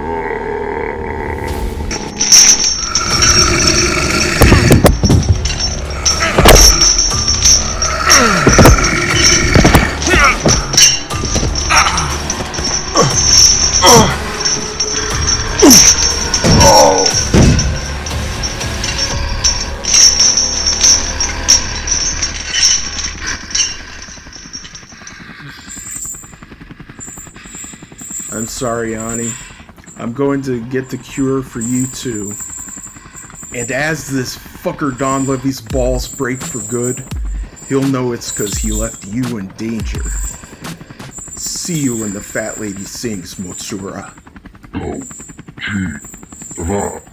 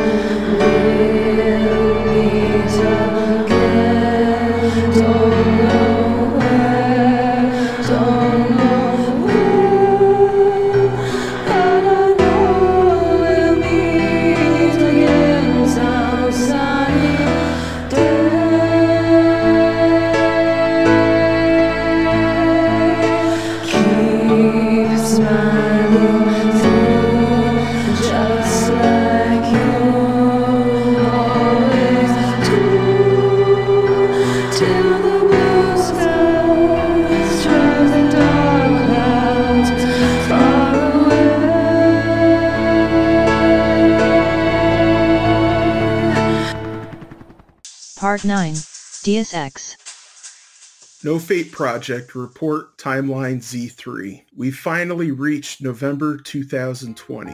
In November 2019, we received a message from an alternate November 2020, in a timeline where the red-brown zombie plague had defeated humanity and both of us fell to the virus. The future message gave us an advantage in fixing our timeline, and now we've caught up. We won through no fault of our own. Just a few days ago, the plague seemed unbeatable. The attempt to generate an alternate timeline utopia failed. The attempt to recuperate the cure succeeded too late, and the final blow came in a dark horse in the race. The zombies had already infected 25% of the US population. Turns out Professor Don Levy had the cure for months and was sitting on it until the value skyrocketed. I caught up with Don Levy in San Francisco just in time to stop him from selling the cure to Vertical Corp. He was naked without his Dyer Station tech.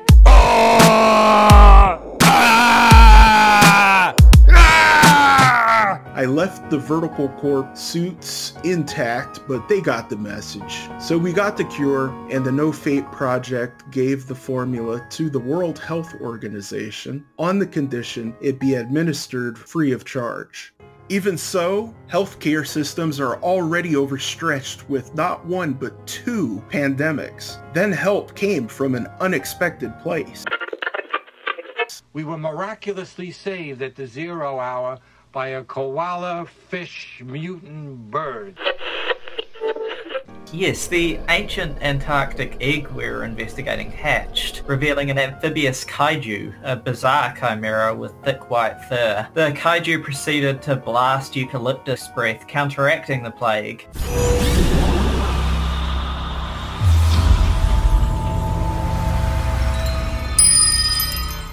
Starting at Dyer Station and going on a world tour. I recovered in hours after the eucalyptus blast. I'm glad you're back to normal, babe. Anyway, the Protector first headed through the Pacific, helping New Zealand and various Pacific islands on the way. It just reached the California coast today, so I'm gonna stick around for some kaiju watching. I'm hoping it'll destroy Silicon Valley, personally. Take that, Zuckerfuck.